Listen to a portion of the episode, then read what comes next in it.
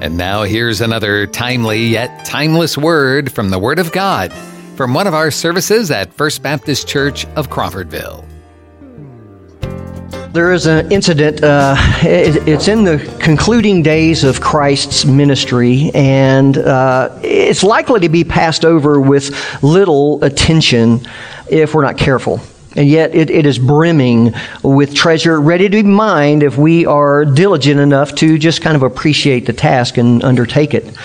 Now, the significance of the, the event is underscored by the fact that the event is recorded in all four gospel accounts. Now, for brevity's sake, we're just going to look at Matthew's record. We're going to focus, focus on it. We'll mention the other ones here and there.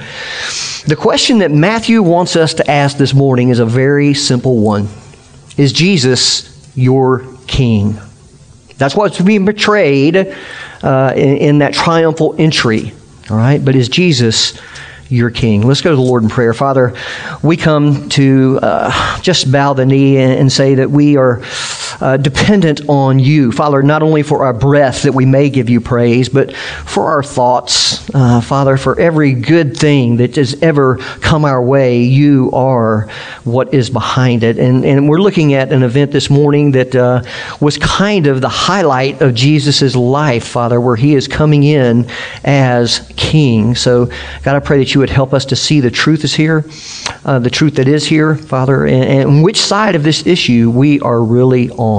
So speak to our hearts this morning, and we ask it in Jesus' name. Amen.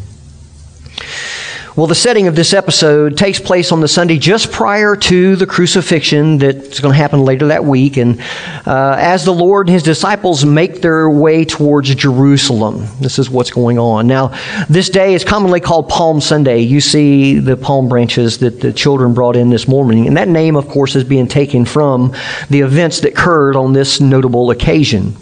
As they approached a village called Bethphage, uh, that literally means house of figs, right? And it's located on the western slope of Mount Olivet. As they're coming, approaching this little village, Jesus dispatched two of his disciples, and he tells them to go into the community and to obtain a donkey for his use in the remainder of their journey into Jerusalem. Now, Christ informed the disciples that as they entered the village, they would find a female donkey secured with a rope, and uh, hitched with her would be a colt. Now, the disciples were to unloose and bring back both animals. They, they would be questioned by the animals' owners as to what they're doing. You can just imagine strangers walking up and undoing your donkey and colt. Their response uh, was to be to the owners, the Lord has need of them. And immediately, permission would be granted. Now, this wasn't necessarily a prearranged agreement. Rather, it provides just a dramatic example of the Lord's um, exercise of his super, uh, supernatural knowledge whenever the circumstances demanded such. It's also worthy of note that the, the owners of these donkey, donkeys were most likely believers. They were followers of Christ. That's indicated by their quick response to that designation, Lord. The Lord needs him. Okay, take them. You can have them. When the Savior's men returned, donkeys in tow, the two animals were ordained, or, um, adorned with outer garments of the disciples.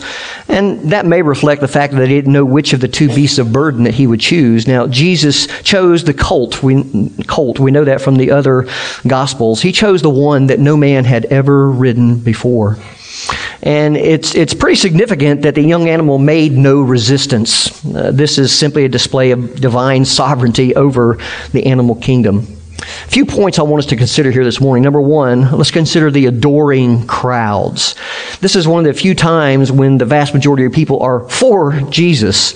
Uh, as the Savior rode down the road toward the capital city, two throngs of people converged on him. There was a massive crowd coming out of the city, and there was another group following him. Uh, these were most likely disciple, disciples who had been awed by the effect of the Lord's miracles, especially the recent resurrection of Lazarus. Now, some paved the road with their garments. That was a symbol of submission.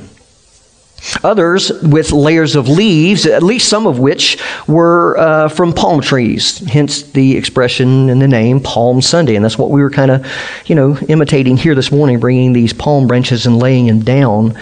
Palm branches were also employed as a token of victory. If you go back to the first century, you're going to find some Jewish coins that have palm branches on the coin, and inscribed is the inscription, the redemption of Zion. The Jewish people uh, or disciples doubtless were expressing the hope that Jesus would be the one to lead them to victory over their enemies, and of course, that was Rome. Well, number two, there was also fulfilled prophecy, prophecy. And this is something that we can't overlook. Both Matthew and John contend that this incident was a fulfillment of Old Testament prophecy. Now, Matthew, he cites Zechariah 9 9 uh, specifically, and John alludes to it more generally. Well, the prophet Zechariah was among that original 50,000 people or so uh, of the Jews who first returned to the land of Israel after the Babylonian captivity, in, in, in, this would be about 536 BC. Now, he wrote about five centuries before the birth of Jesus. Now, prophet's main emphasis was simply to rekindle the spiritual, spiritual fervor in Israel's hearts after they had fallen into this state of listlessness. Now, chapters 9 through 14 are rather heavily messianic in argument. The prophecy under consideration, which is Zechariah 9 9, it reads as follows. Rejoice greatly, O daughter of Zion. Shout aloud, O daughter of Jerusalem. Behold, your king is coming to you. Righteous and having salvation is he, humble and mounted on a donkey, on a colt, the foal of a donkey. Now, in the original context, Zechariah had declared that there would be an, an invasion uh, of certain neighboring nations, which would even affect uh, portions of Canaan. He foretold the Greek assault under Alexander the Great some two centuries yet in the future. Now, in spite of these seeming threats, Jerusalem was to be protected in view of her coming king. The New Testament writers focus on incidents, on events that are to occur in connection with Christ's triumphal entry into Jerusalem. Now, under guidance of the Holy Spirit, Matthew alters the Old Testament text just a little bit. He substitutes a phrase from Isaiah 62:11 as an introduction. He says, "Tell the daughter of Zion." In addition, he omits that descriptive language of just or righteous and of also having salvation. Now, John, in his paraphrase, added, Fear not. Now, we must always be aware of the fact that the Holy Spirit has every right to adjust his own language from one context to another to implement a special theological point. And no criticism is warranted from fallible men like us who may not fully see the significance. I want you to consider the following important points concerning this prophecy. Number one, Zechariah declares that Israel's king is coming. The verbal tense suggests that he is on the way, even five centuries before his birth. Now, the sense is this uh, the supernatural and providential provisions for the Messiah, for his arrival, they were already well underway. He would arrive, as Paul says, in the fullness of time and die, according to his own words, when his hour had come. Number two, the Old Testament prophet described the Messiah as just. He was to be righteous in life uh, and just in his dealings with man, and we know that that describes Jesus. Number three, he's depicted as lowly. This is a term that's generally associated with being meek or humble and we know that he was that. However, the Hebrew word can also mean one who is poor. And it's used elsewhere where in this very book that we're talking about in that very sense. So a very real part of Christ's humiliation was that of material deprivation. He was not among the rich.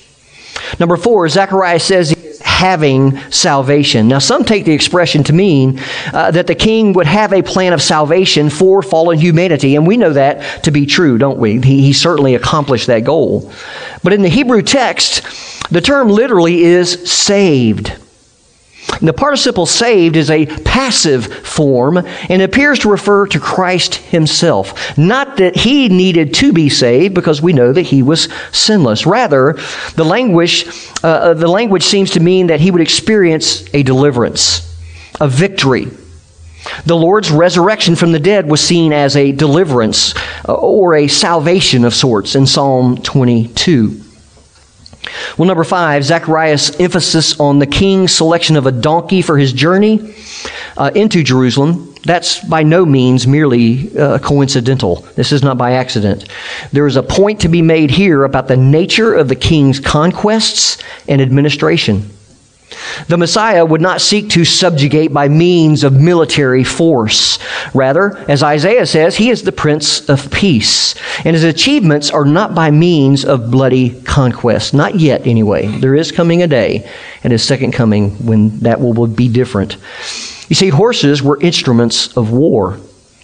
Commentator uh, J.G. Baldwin, he has observed the donkey was an appropriate mount for the man who came on a mission of peace. And that was what Jesus came. Now, keep in mind that the entrance into Jerusalem by donkey, that would have never been done by a false Messiah. What were they seeking? They, they were seeking earthly glory and, and worldly greatness. They would not have come humbly on a donkey. Number three, let's look at just a moment of sadness. Luke is the only gospel writer to record the fact that as Jesus came near Jerusalem, he looked across the Kidron Valley and he wept over the city. Now, this is one of three instances mentioned in the New Testament where Christ sheds tears. The man of sorrows grieved over the fact that so many of his people had closed their eyes to the truth of his identity and his mission. They didn't know the real Jesus. The very peace that they sought would be taken away from them, and in its place uh, would come their enemies, the Roman armies. Now, the devastation would be terrible, but entirely deserved because they did not know, as Jesus says in Luke there, the time of their visitation. Now, that word visitation, it comes from the Greek word episkope, and it means to oversee. Here it's a, a visitation of favor. Most of, this, most of the Jews in this city of 50,000 or so people, swelling to over a quarter million at Passover, they would not see the Messiah's visit as one offering salvation. That wasn't on their mind. They were looking for a ruler who would deliver them from Rome. And sure enough, uh, five days later, they would cry, Crucify him! Crucify him! They'd say, Let his blood be upon us and our offspring. As a result, divine judgment would engulf them in 70 AD. This is when the Roman general Titus would destroy Jerusalem and burn the temple.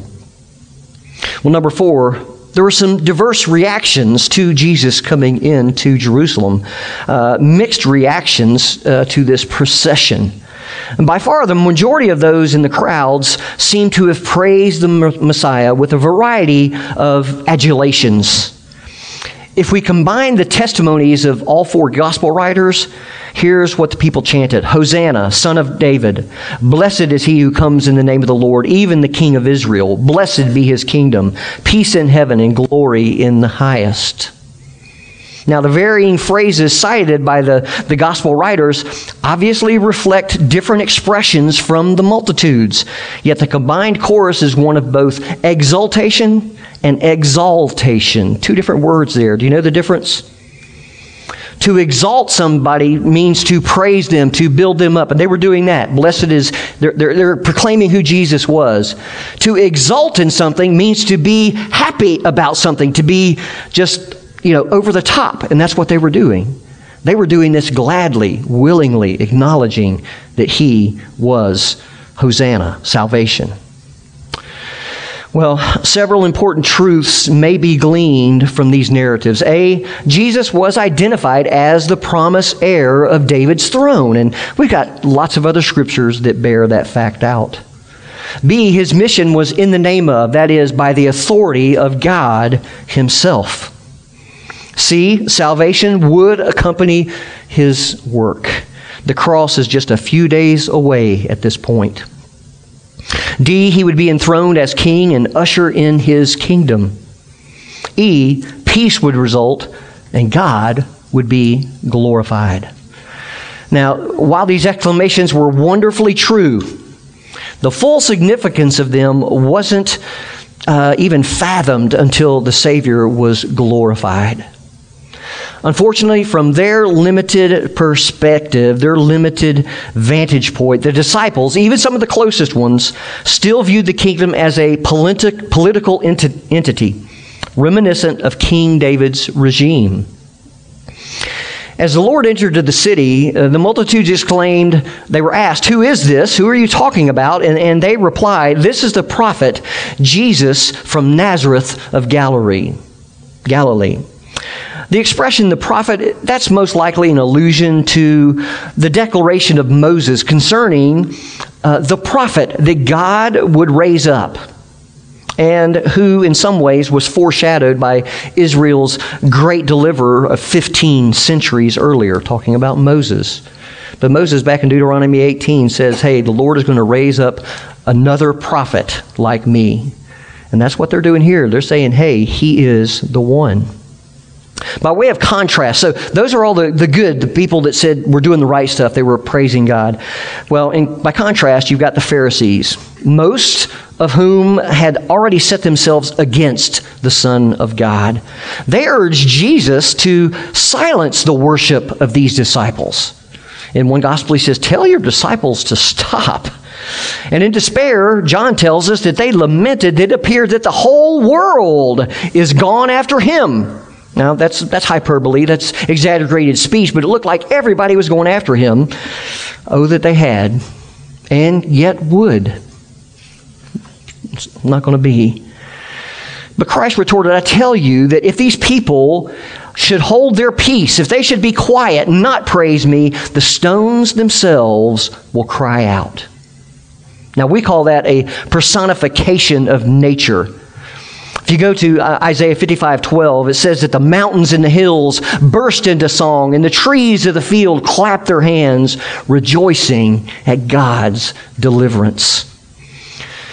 In a manner of speaking, move forward 40 or so years, the stones of the temple, as they were thrown down by the Romans in AD 70, they did testify to heaven's judgment on a people that had crucified their Messiah. So the Savior's triumphal entry into the city of Jerusalem, um, just a week before Resurrection Sunday, that signaled both deliverance and doom. Two things deliverance and doom. Deliverance would be the case for those who acknowledged Jesus as the Messiah and simply surrendered to his will. They would be delivered. Doom would prevail for those who rejected him. Now, the same in principle and in a final, ultimate way, it applies today as well.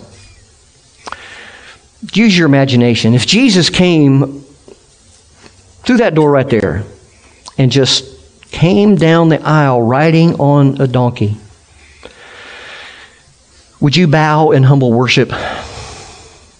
Would you cry out, Hosanna to the Son of David? Blessed is he who comes in the name of the Lord. Or would you cower in fear because you know that Jesus is not your king?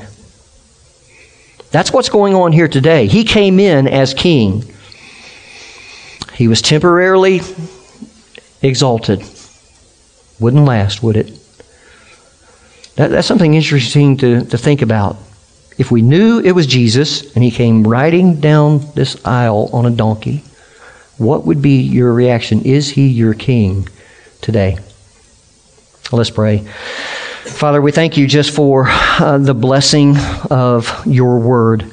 Father, it, it, just reveals so much to us. It also reveals a lot about us. We see those who in the crowd knew you or, and were excited and were praising Jesus and, and even worshiping him. And Father, they, they, they understood that he was Messiah, but there were many more who did not believe. Some would, in fact, uh, be responsible for crucifying him just a few days later. God, I pray that you would impress that on our hearts to understand this morning that, that the same thing is going on today. We either know who Jesus is and we bow the knee and submit to him, or we don't. We may acknowledge, yes, Jesus is who he says he is, but our lives don't show it. we, we've never had that encounter with Jesus himself that, as Paul says, makes all things new. So, God, do your work in our hearts this morning that we can see Jesus for who he really is. It's in his precious name we pray. Amen. So, what's your response to Jesus this morning? Do you understand that he is king? Now, here's something you need to understand. Doesn't matter whether you believe it or not. Do you know that 1 plus 1 is 2, whether or not you believe it? Would you agree with that statement? Because we understand that's a truthhood. One truthhood. One plus one is two, whether you believe it or not. Jesus, He's the Messiah. He's the promised one of God, the anointed one. He is the Christ. He is the Savior. And on this day, He came in as King. He wants to be King of your life. What is your view of Him? It doesn't matter what you believe as to the truth of that statement that Jesus is King. You can say, Oh, I don't believe it. You're going to bet your soul on that? It was called the, uh, the, the, Great Wager. Whether you're going to uh, take a bet, well, I just don't believe it's so. And so you, you're just going to wait it out. No, nothing happens at the end. And so at some point you die. What happens? You're going to be you're going to stand before God and he's going to have an accounting right, we looked at this a couple of weeks ago when we were in the book of Romans. All right, the wrath of God is being revealed from heaven against all unrighteousness and, and ungodliness of men who suppress that truth in unrighteousness. And he goes on to talk about creation and says that so that they are without excuse. In other words, it was true, it was evident, and you ignored it. You have no excuse. Are you going to wager your eternity on the fact that, yeah, you just don't think it's so? No, I hope not. If you don't know Jesus, if you do not know God through his son Jesus, today is the day. He entered Jerusalem some 2,000 years ago, proclaiming, you know, to be the king that was prophesied in Zechariah 9 9, riding into Jerusalem on a donkey, the deliverer, the savior, the king. Do you know Jesus that way? If you don't, it's not a grand deal. It, it, it's very simple, right? We have John 3:16. For God so loved the world that he gave his only begotten son, Jesus, so that whoever believes in him will not perish, not be under the wrath of God, okay? But will have eternal life. Do you know that you have eternal life this morning? If you don't, you need to you need to get the record straight with God this morning. And if you don't know what that's all about, I want you to come see me either as we do the invitation or after the service. Don't let this go. You need to know the truth about Jesus. If you're a believer, you know, if, you're an actual believer and you're indwelt by the Holy Spirit, then yes, at some point you have recognized your sin. You've asked forgiveness of your sin. The Holy Spirit has come into your life. What about day by day? Is Jesus revealing himself to you and you're saying, "Yeah, I know who you say you are, Jesus, but I'm just not going I'm not going to follow you as king today." How many have ever done that as believers? You see my hand nice and high. It's all right. God wants you to follow Jesus as king. He wants you to be submissive to his will. I hope that you're doing that as a believer, that you're seeking Him daily. I hope you're in His Word daily so you can hear from Him exactly what He wants from you. He will tell you. I hope you're doing that. Thank you for joining us for this podcast from First Baptist Church of Crawfordville. You can find more information and follow us on Facebook or visit our website, crawfordvillefbc.com.